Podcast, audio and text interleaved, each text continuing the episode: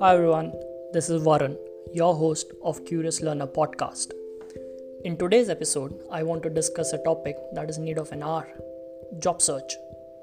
COVID-19 pandemic has impacted employment rates across the world. We have seen slowdown in hiring as organizations navigate through this tough climate. This is a cause of concern for many talented individuals out there. There are tons of job search advice out there on internet and I want to play my part as an experienced global HR professional in helping you with your search. I'm going to talk about only one element of it, which is building your CV. Within that, I'm going to focus on one very specific element of your CV, that is skills. To get the best out of this episode, see if you can have your CV open while listening for next few minutes. It's very easy to find ideas for a perfect CV template. There are even professional CV writing services that, if you pay for, can give you a beautiful looking CV. Though what goes into building a CV is your accomplishments. Even more important is what skills you have gained in your career. Now you may think, yeah, I do mention skills at top of my CV. In fact, there are 9 of them listed right now in a perfect 3x3 grid. Only problem? So does the other candidates who are looking for the same job as you are. So, how do you differentiate your skills amongst a crowded market of job hunters? The part of the answer may lie in what is called transferable skills.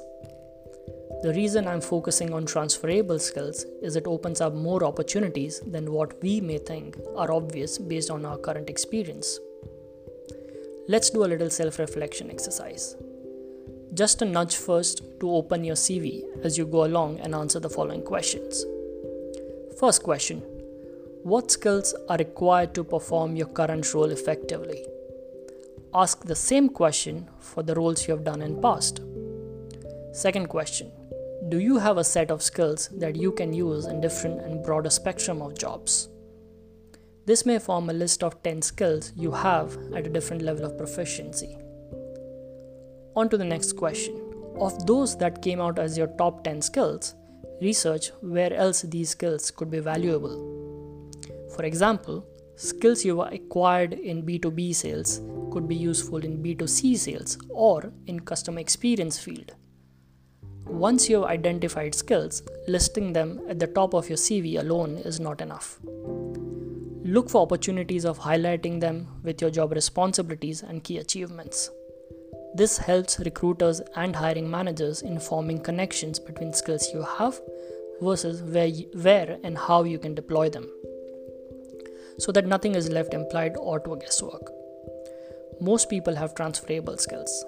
It's a matter of showcasing them on your CV so that next time you apply for a job that is different from what you are doing right now, it's not a lack of direct experience that is an obstacle to your job search. I hope this helps. I mentioned earlier that transferable skills form only a part of the solution. Other element that organizations look for is your learning agility. It's a topic I'll be exploring next Friday. Till then, wish you good luck with your job search and don't forget to share this podcast with your friends, family and colleagues. Curious Learner podcast is now available on all major pl- platforms. There are Spotify, Apple Podcast, Google Podcast, Overcast, Breaker, and Anchor. You can also subscribe to my feed through RSS. If you have any feedback or tips, drop me a line at curiouslearnerpodcast at gmail.com or connect with me on Twitter. My user ID is at Varun Dave. That is at V A R U N D A V E. Thank you for listening. Bye bye.